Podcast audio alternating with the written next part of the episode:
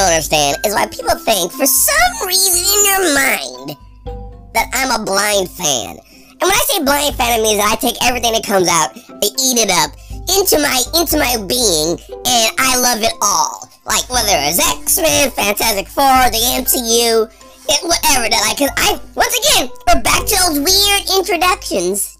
We're back at it. They're like, hey, you know, David's a fan of of the Marvel Cinematic Universe. He likes it all, even the bad stuff. F- whoa, whoa, whoa, whoa! First of all, don't put that on me, Ricky Bobby. First, no, don't don't leave. That's the ow! That's the worst like thing you could do to my reputation. Is like I like all of it, even the bad stuff. I'm like, first, first of all, I'm not that person just because there's content that I just like it all. I've never been that way. I even question whether or not I still like cheese sometimes. So how you how you seem like I just take stuff and love it, and regardless if it's good or bad? It's, it's, it's one of those things that people, and that's, and that's happened to me a couple of times.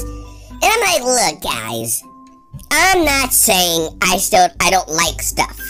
But one thing is, I also know why I don't like it because probably it's because I know the content. I know the actual source material. But, but don't, don't, don't, don't do that to me. Hey, he likes the X-Men. All of it. Whoa, whoa, whoa, whoa. I'm going to chase you in a golf cart flinging walnuts. Stop it. Stop it. Don't do that to me. Stop it. it's hard being a nerd sometimes. really.